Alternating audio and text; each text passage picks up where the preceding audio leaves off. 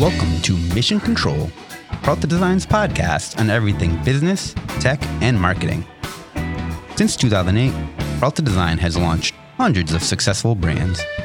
Join Ramon and the PD Flight crew as they use decades of combined experience to tackle current events and interview guests, while dropping valuable industry knowledge. At Peralta Design, we launch brands. But for now, let's launch right into this episode. Three, one, zero, zero, and liftoff. Hey, everybody, welcome to this latest episode of Mission Control. This is your host, Ramon Peralta with Peralta Design, and we launch brands. And I'm thrilled to have, you know, this sparkling, bright young person here that's going to take over the world. She is named Kia Huggan, the founder of WebQuity. Hello, hello. Welcome. I'm just blown away with your resume. I'm looking at all your accolades, recent uh, UConn grad, Yes.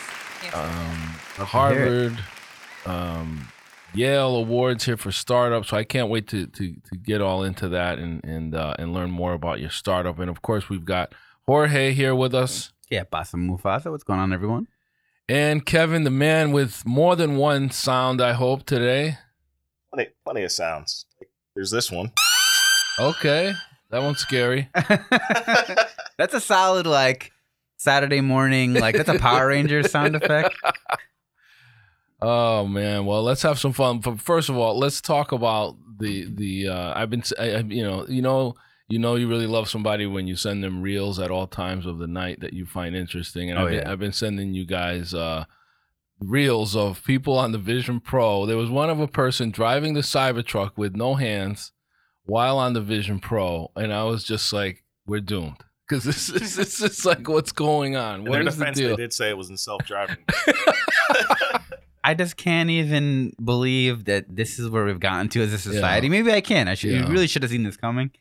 You know, uh, you look at WALL-E, and it looks more and more like that was a documentary than uh, True. you know, Foreshadowing there. Foreshadowing. There's because there's people who just want that future, and here we are. Um, and I guess I shouldn't be surprised. And it's kind of shocking to me just the adoption rate. I would love to know what the statistics are going to be for Yeah. Apple, whether or not is going to be a success for them, because it seems like they would have priced out almost every one of the core audience. And even more fascinating to me is just from anecdotal evidence, Right. I feel like the Vision Pro has actually spurred the sales of more Quest 3s. Yeah. Well, that's the thing. I as soon as I got the the PS4, the 5 came out. I finally got the Quest 3 and like Vision Pro comes out. Right. So I'm like right on the cusp, but my my younger brother Chris reached out to me and said, you know, what sold him was a commercial of a guy on a on like a commercial, you know, uh, domestic flight with the Vision Pro watching like a cinema theater size screen like you know for himself like while he's Yeah. on the plane and he's like that's the reason i'm getting it Is he getting it? he's he's he's getting it We're Chris- gonna need to yeah. have Chris record a review for yeah because chris is he's an apple guy and and tech guy. He was he he, he did well in the nft space so he, he may have a few ducats laying around that he's gonna throw at at, at the vision pro um and uh, you know he said are you guys get one for the office and i was like at 4k no not not not right We're not, talking about the resolution. yeah, either. yeah, exactly. Not right off the bat, I'm dropping four G's on something, but I, I am getting the the the uh, Quest three, so I'm excited. You know, it should be coming in That's this week. the biggest thing for me is outside of um the the the actually you know the hand tracking is you know next level on the Vision Pro and all the the minute details that you can do and also the eye tracking. There's no it removes the need for a cursor, right? There's no controller. Like your eyes literally become wherever you're looking is what you're in- interacting with. but it's AR, so you're you're seeing through it, right, and you can see. That's why people are walking and driving. So it's enhancing. right. The, the fidelity reality. is unbelievable in comparison to everything else. But for me, it's interesting that the Quest Three seems very similar, and that was the whole point of the Quest Three, is that they wanted to make something that was more AR than Right. VR. It seems like the whole industry is going in this direction, and that it totally encasing you in the VR world without giving you the window to the outside world. Seemed to be like Yeah. limiting. You know what I mean? Yeah. Being able to combine the two things. I Yeah, it's like a hybrid approach, or maybe it has to do with keeping the device on longer. You know, if you can Right. see while Which you have it. another ap- apparently it's heavy, and uh, Yeah. you know that that your people are gonna wear this thing for you know two, three, four hours, whatever the full battery life is. Plus, you've got to hook in the battery pack and then keep the battery pack on you somewhere. Yeah. It's another added. It looks very primitive, even though it's like so advanced. When I see the person walking and he's got the long cord and he's got the big headset, and there's now you're saying there's a battery, it just seems like this is only going to get like streamlined. Yeah, yeah, you could tell this is very early adopter. You know, think about the original. Think about the original iPhone 3GS right.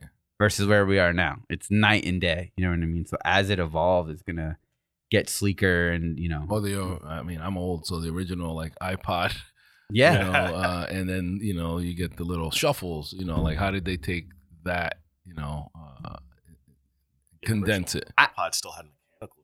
Yeah, yeah, and it had like a click uh, wheel. I loved that. There's something about like the, and it's funny. We'll talk about analog versus digital. There's something about analog that touch. The click wheel was so brilliant to me. It was something that anybody could understand, and it was amazing that you could have. And it was new at the time, right? Everybody still had binders of CDs.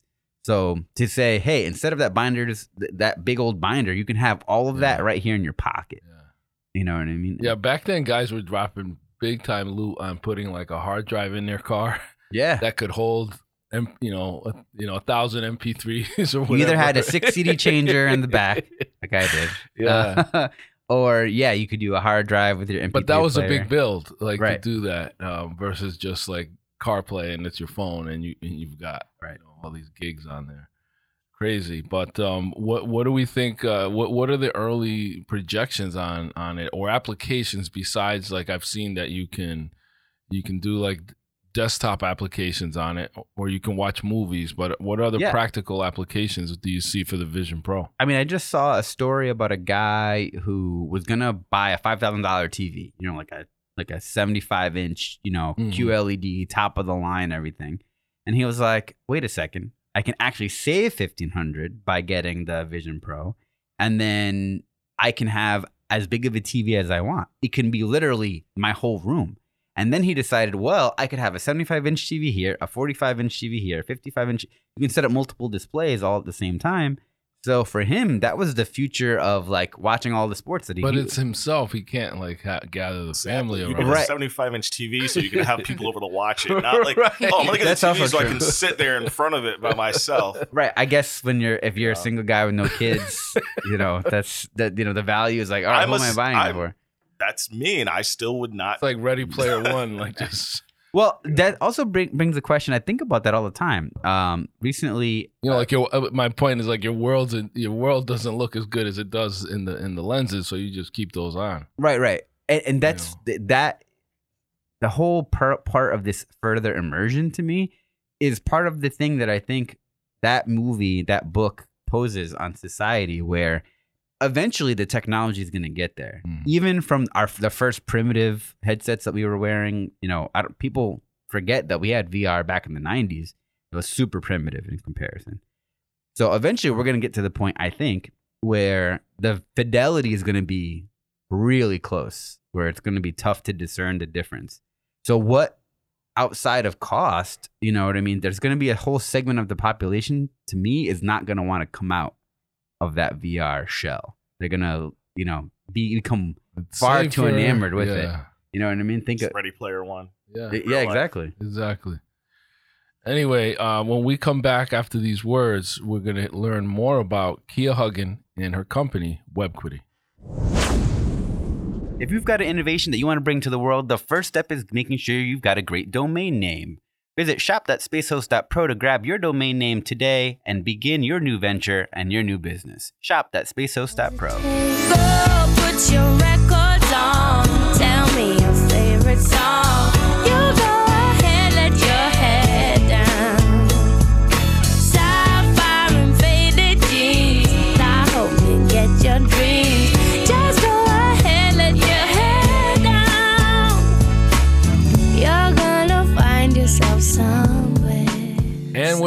And that was a bit of Put Your Records On by Corinne Bailey Rae at the request of Kia Huggan. Welcome back.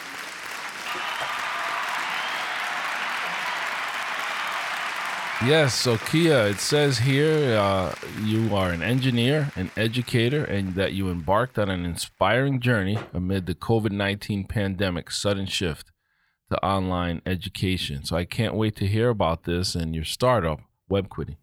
Yeah, so with that story, I feel like there's so many parts that have come together to bring me to where I am today. I think starting all the way back at the beginning that informs this journey is my parents. So starting with them coming to America from Jamaica, living in an attic above my parents, and my grandparents' Jamaican restaurant in New York, um, all being very hard workers, really wanting better for us. And then at the time, I was raised predominantly in Georgia, I'd say, so from the South. Um, and the schools in the South, not that great in particular, really low resource schools and not really having a lot of opportunities. But I think my parents having that drive, I think a typical like immigrant stereotype that you become an engineer, lawyer, doctor, those are the three options. My mom really started gearing me towards engineering around that time. And that looked like when you're forced to do like your middle school science fair, you have to participate. My mom went and bought me a robotics kit and said, This is what you're doing, figure it out. I think she had met one engineer at the time, didn't know what that meant really, and just Do you remember how old you were when you got that robotics? I kit? was 12. Okay. Yeah. So pretty young. And she had me sit with this engineer who truly put together most of the kit. Um, but I was able to learn through that process. And I think that's when the transition happened from seeing robots as this cool, like sci fi thing to a potential to be able to help people. So the project in itself, the robot, I named him Roger. Um, the idea was that robots could help save people in natural disasters. And I was like, this matters. This is really cool. And all my friends thought it was cool as well, which I think was probably the biggest factor in why I kept going. Um, but seeing that success in that space really motivated me to continue on. So continued down the engineering path from there, which is really interesting. And then moving to Connecticut, being here, I think a large culture shock in northwestern corner, middle of Connecticut, I was still able to pursue robotics and then driven even more so to access accessibility representation in my time transitioning into UConn. So those were all just really important factors towards everything that I wanted to do. But I think the transition for founding WebQuity was really born within that collegiate space. And so You talking? And you went to Storrs? Yes, at UConn Storrs. And during that time, I don't I think there was I don't I struggle to describe the transition between like doing a fun robot project and building Roger and all my friends liking him and then going to a college lecture and sitting through hours of things I arguably still may not understand studying engineering um, and figuring out what that meant for my future at that time. And I think um, being able to work with students was the largest shift for me. So, teaching students, showing them how cool it was, the Rogers of the world, and introducing that to them um, continually motivated me. But now I wanted to study education. So, really leaning into educational technology um, laid the foundation for what WebQuity was to become after that. And did you have siblings? Yeah, and so I have a younger sibling, um, my sister, and then an older sibling, my brother. My brother definitely went the engineering route as well, and then my sister um, is studying engineering now at UConn. So a full Very circle. consistent with Yeah. the parents. No, that's great. Kudos, shout out to the parents. I mean, uh, my parents are immigrants as well, and I mean, it's a common theme. I think they they sacrifice so much, and then they have these expectations of us, and and they drill it into you like, okay, you you better do something with this. Like you don't want to, and and you get that feeling like you don't want to squander their sacrifice. Yeah, no, definitely. And I think that's my hesitation around like when I started becoming interested in mm-hmm. education, like my mom said to me, there's no way you get an engineering degree and then become a teacher. And she, she didn't respect them in the same way, Right. just in terms of life outcome and the way that she saw it. So definitely Do you definitely. find that same thing carries through not just with your mom, but with other people, in like the public at large? If there's some some sort of societal, I don't know, yeah, like barrier or um, kind of like designation that you get put into. Yeah, I think so, definitely. And especially um, with, I think, the stigma around like being an educator, and you'll hear things like those who can't do teach and yeah, things that's of from, that from sort. School of Rock. Yeah. And those that can't teach, teach gym. yeah. My thing is, teachers and educators create engineers. So Yeah. Exactly. And you know, and we, we, we highly respect teachers around these parts, mom, dad, teachers, uh, Jorge and, and my wife's, you know, Bridgeport educator for many many years.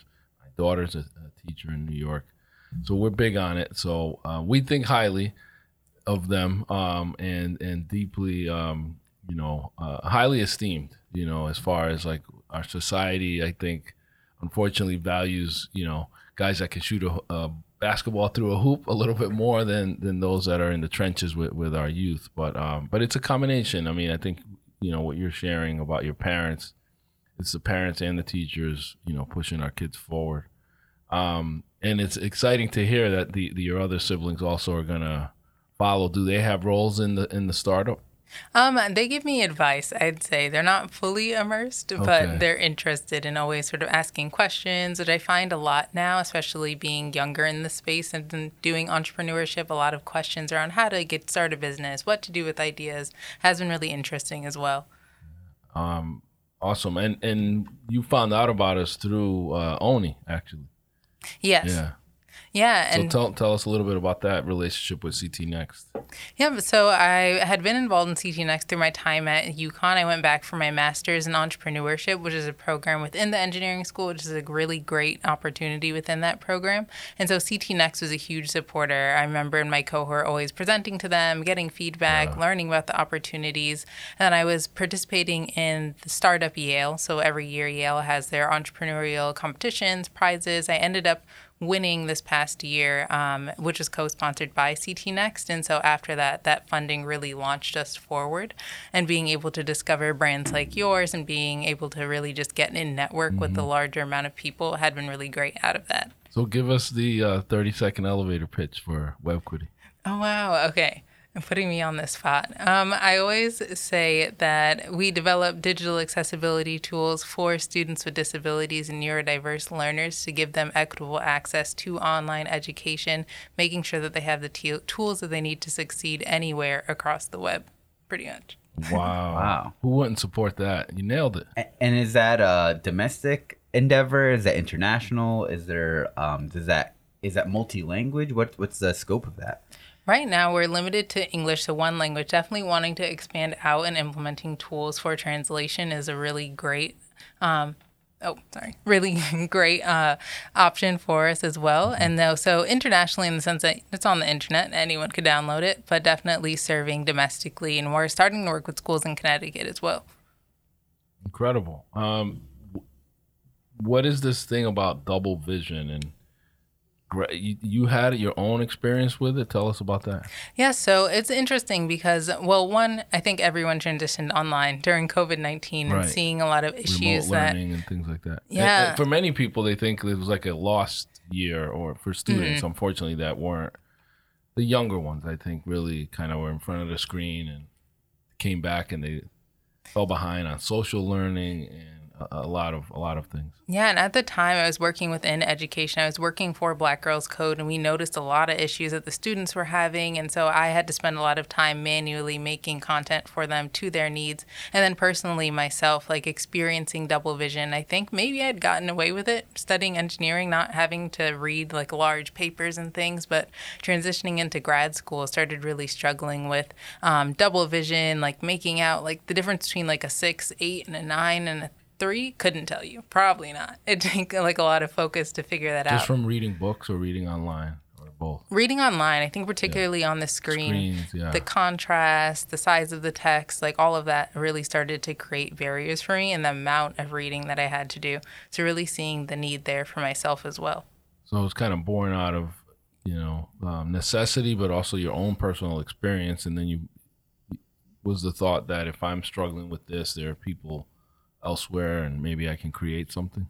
Yeah, I think it's twofold. So on one end, what you're saying, like the need for the access, making sure that students like myself had the tools that they need, and I think also out of laziness. So at my job, having to put in all the extra hours to accommodate the students, which we had to do, really looking how can we automate that, make it faster, more efficient, all of the technology terms as well. So kind of walk us through the platform um, in the process. So Yeah, I'd love to know more about. Yeah. Let's say I was um, a school or a program that wanted to get involved with a, uh, WebQuity. How does what does that look like? How do they? Um, how does that relationship start? And then what is that onboarding process like? Yeah, so we just started our first official school partnership this week. So, using that as an example, we're working with Connecticut River Academy. And so, being able to bring our tools to their students. So, the extensions available on Google Chrome, a ton of schools use Chromebooks that motivated the decision of why it's hosted on that platform.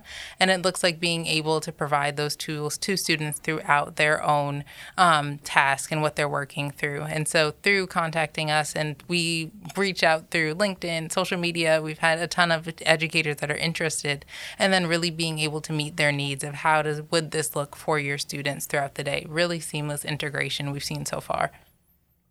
So what is that? Um, what is so it's a it's a Chrome extension. So what does it look like? Okay, I go in, I install it. It's a paid extension, or I need a license key, or how does that how does that work? Yeah, so it's a paid extension for schools. We do everything on the back end to take that lift off for them. As an individual user, you sign up for your account, you start with the free trial. We don't ask for payment information up front. I think a lot of platforms do that to sort of loop you in, but really wanting you to genuinely try out the plugin itself. You take a learning questionnaire because we know it's not one size fits all. So you get to see all the text options that we have, the color contrast, the font. We have a dyslexic friendly font, things that we know are going to enhance your experience, as well as text to speech, bionic reading, which bolds the first half of every word, it's proven to increase reading speed. And you have all of that in this suite. And so we do that questionnaire to set you up with the default profile, whatever works best for you. And then you have that anywhere across the web. Okay. Do you have any? Um, it sounds like there's a lot of overlap with what we see on the web development front with ADA compliance. So, is there also um, do any of those standards like WCAG or any, any of those standards fall in line with what your tool does or that that suite? Yep. So we're definitely motivated by the guidelines and making sure that we're doing what we can to make sure that students have the tools to adapt websites to those needs. It's interesting because within the space, WebQuity doesn't exist alone in the web accessibility space. A lot of our competitors, their value proposition is if your website's not up to date, like there's your consequences for that. Like people need to be able to use your website and they focus on website hosts. And in our case, really focus on the user, the student, whoever is navigating the internet what do you need across these sites. Definitely motivated by it, but I think our value proposition is more um, person focused versus business interest focused. Okay. And this is more of a um, how does this work license wise? Does this work? Is this annual? Is this monthly? If you're an organization that wanted to get onboarded, um, what does that look like? Yeah, so we do our intake process. We usually consult pretty individually towards their needs. What it looks like a typical school year across nine months. Um, do you want it just for particular students for a certain amount of time or certain classes that they're in at the collegiate level? So we've really consulted just one to one and really adaptive to those needs. Okay, great. So it, it all kind of like a, a sliding scale based on what you know that individual uh, school or organization needs. Yes. Take us through the early stages because I'm I'm assuming this. You went back to get your master's in, in entrepreneurship. They're trying to at least prepare you for what it's like to start a business. Um, but what were some of the challenges you had early in that entrepreneur journey? Yeah, I think shifting from the mindset from just doing projects for fun and just because I liked it and because it could help people to now having a business idea was a transition that was interesting. Um, so, what does that look like scale wise? How do I offer it? What is the business structure and how to pitch that to people and get investment? It was very tough to answer all those questions, but I think really important that I had to do that up front. Um, and getting a lot of the no's or discouragement or still to this day, like people will say, like, I don't think that's a good idea. Why are you doing this? Um, so being able to intake that feedback, I think especially there's a vulnerability of having a new idea and like keeping keeping it hush hush and not Yeah. wanting a lot of feedback. So really being able to get hit with that up front in the program. Did you find yourself signing, getting people to sign NDAs early on when you were sharing the idea? No, I think it's probably a benefit, or it could be a not to my disadvantage. It was just kind of naive. To, Yeah. you were just kind like- of telling people about it, but at risking them stealing it or Yeah, and that was a lot of the feedback that I got up front as well. Like when I would pitch for in my classes, the judges who were professionals that would Yeah. come in would be like, "You need to do this as soon as possible, like today." protect it because they Like, know there's some bad characters out there that that could take your idea or develop it quicker. Yes. or you know oh you know you've you've done the hard work you know you've identified the need but maybe they could deploy it faster than you can or, or so forth so sounds like some of these judges were were offering some mentorship in a way Yes, and I think it's something that I had to learn as well because I think at first it was like very shocking to hear like, oh, like that's a bad idea. Like, don't do that. Like, why are you doing it this way? Or even I've had like um, questions at the end of pitch de- pitch competitions, like, why should I care? Like, I don't have those disabilities. Why do I care? And at the first, like, really, my initial reaction is like, why are you asking me like why you should care about other people? Like, I don't Right. know. Like, how do I answer this question? but then really realizing that They're like, what? You want to help people? yeah, no. Next, you'll say poor people. And it's like uh, taking a step back and realizing they're looking at how do you pitch this to large audiences? how do you They're- brand they're- it to reach thinking- people? Right. They're like saying they're always thinking like if it's too niche, the and the margins are too small, it's not worth my time. You know, kind of like the Mister Wonderful, you know, Shark Tank approach. There's always one of those judges that's that goes right for the juggler and wants to. It's, it's okay. That sounds all kumbaya, but like, how are you gonna make money? You know, like the, it always it always comes down to that. You know, at the end of the day. Yeah, and I've had really great mentors, and just another example of that like shift that I had to make in my mind. For example, around profit, since you brought that up, is um, one of my mentors asked me, and they were like, "Okay, why do you want to work with schools and institutions instead of individual people?" And my answer was that students shouldn't be burdened with the the monetary responsibility to have tools that they already need, and these schools have an obligation. And my mentor looked at me, and he was like, "No, it's because you can make more money from institutions." right because you're selling a bulk license versus you know individual and but that's it, it's it's great to, and refreshing to just hear sincerity and and and just be transparent of your thought process and your mentors can kind of pick up on like okay so how do we fine tune it? Because it makes for a great brand story which you need but they're looking out for you from from the um you know the, the you know the investor side you know if somebody invests uh, and we can talk about that a little bit because you know when you when you you've probably learned by now if you take if you take on investors then you've got to give up some equity yes. in your company ha- have you experienced that yet I'm avoiding it intentionally at this time. We've had a lot of people reach out and who are interested and who want equity, which I think is reassuring in the sense that people believe in it. Essentially, Right. they're willing to something good. invest. Yeah, and so that's been a really good sign. But then on the flip side of that, like you said, the obligations, the strings attached to it. Um, if we don't need the money in that capacity, trying to avoid that at least for now as we're building up. And so being fortunate to really leverage non-dilutive funding up to this point has been successful this far, but it's definitely on the table. yes and and so what has been your your source of funding has it been through grants or winning these competitions Yep. So uh, through pitch competitions, really being able to leverage like the larger pitch competitions, I definitely started small, like with a hundred dollars, a thousand dollars, and continuing and building up from there has been really significant. Um, we were awarded one grant from UConn, so going through that application process, learning how to apply for grants has been really helpful. And then other opportunities like accelerators, incubators, a lot of time dedicated to getting access to that funding. Yeah, there's so many. Um, we, we we should be grateful um, being in this state that there there are a lot of programs, and we're, we're tapped into a number of them. But Reset right now is accepting applications for their latest cohort, um, and they're out of Hartford, but the, but there are some all around the state. Um, M&T Bank's behind the one at UB. Um, there's so many, um, so it's good to know that we're encouraging this um, and and just leveraging your your background kind of bringing your superpowers into this to help others is, is phenomenal. Um, I gotta ask though, are you doing something?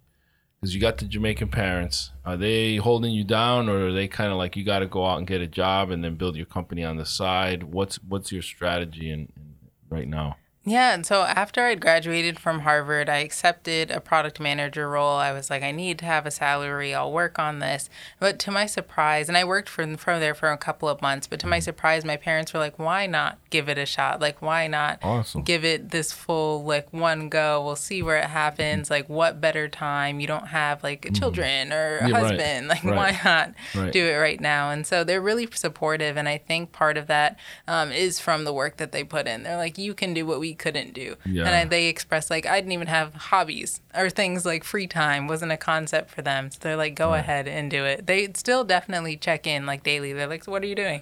like, to make sure that I'm not. You got to put the nothing. work in. They want to Yeah. make sure you're putting the work in. But um, I agree with them. I mean, I think each generation, um, you know, the the goal is for that next generation to do better. And and your mom and dad are, are right. They're saying to you, hey, you don't have these these. Uh, I wouldn't say, um, roadblocks, but things that could weigh you down or responsibilities that you have to tend to so that you can focus. So it is a blessing to have them think of it that way and and trust you. A lot of them, I mean, because imagine we're trying to learn how this all works. Your parents are probably like listening to you explain how this works, and they at some point they just got to trust that you're building something great as you as you continue to get great feedback. So. um are there any um, organizations now that are customers or clients that you can talk about? Yeah, and so with Connecticut River Academy, really excited about that partnership that started this week, actually. Wow. So being able to work with. a, you can get some claps maybe or Jamaican air horn. on par. But yeah, with Connecticut River Academy, really excited to work with their students, get feedback from their students on the product, how it works for them. Also, giving them insight into being part of the startup life is pretty mm-hmm. cool. So they're able to do the user experience testing and give me their feedback and see what we do with that. So using it as a learning experience as well, kind of selfishly because I love teaching and working with students. So a win-win there. Yeah, and what what parts of the business are you looking forward to firing yourself from? Like as you grow, what are what are who are some of the first folks that you might hire?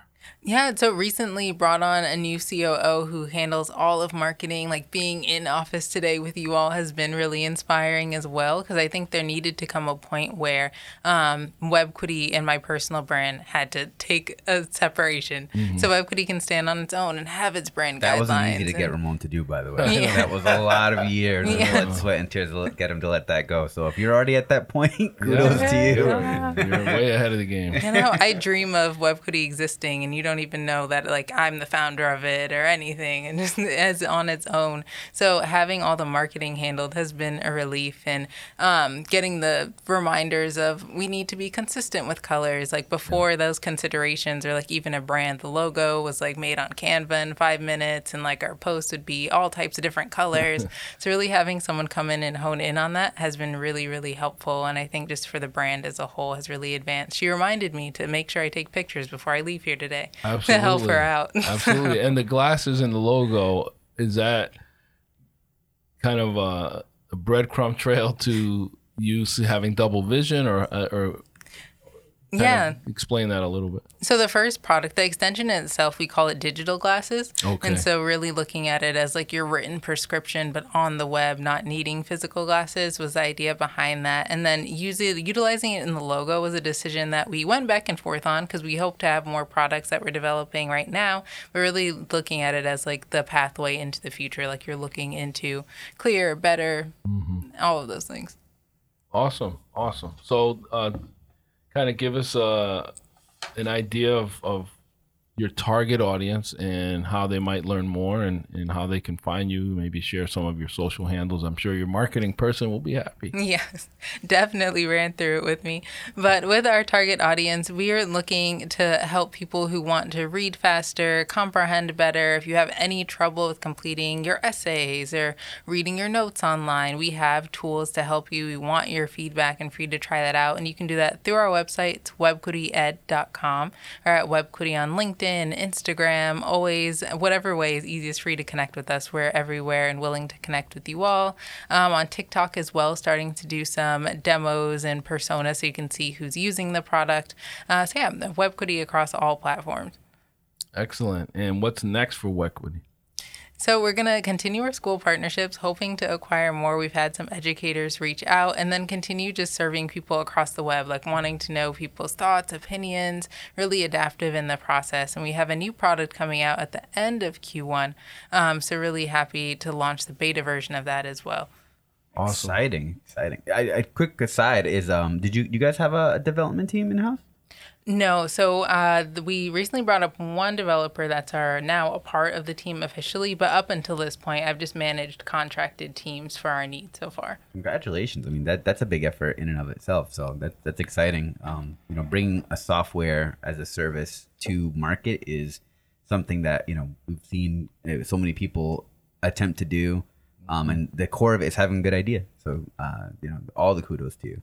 No, thank you so much. I think it's really interesting to see the pathway. I don't feel like there's a lot of people in the intermediate stage of figuring businesses out. It seems like it's either people who have a really good idea or they have a million dollar investment. And so glad to be in the middle and have the platform to share this story as well.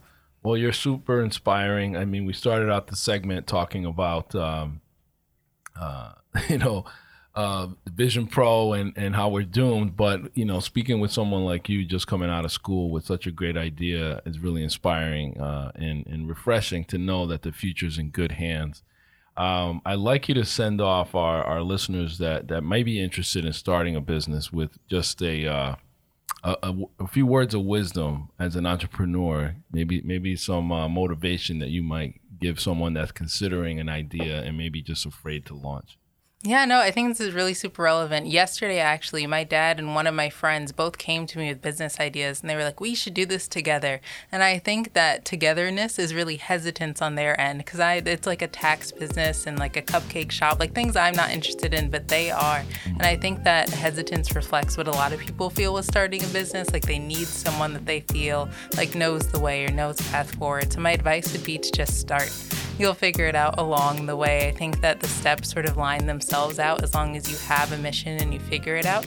So, definitely, my best advice is just to start for one and then to know that there's so many pathways to achieve whatever it is. And I've got questions about, like, what if the extension isn't the like not it won't no one buys it. Like it's not successful. But when you have a mission or a passion just knowing that there's so many pathways to get there is what keeps me going. So maybe your first attempt does fail. Maybe digital glasses doesn't take off. There's another way to reach the end goal. So just keeping that in mind Awesome, awesome, and I I, I predict success for you, um, and uh, I wish you all the best. So thanks for coming on our show. yeah thank you so much for having me All right, everybody, thank you for listening to this episode of Mission Control. Until next time, this is your host Ramon Peralta with Peralta Design, and we launch brands.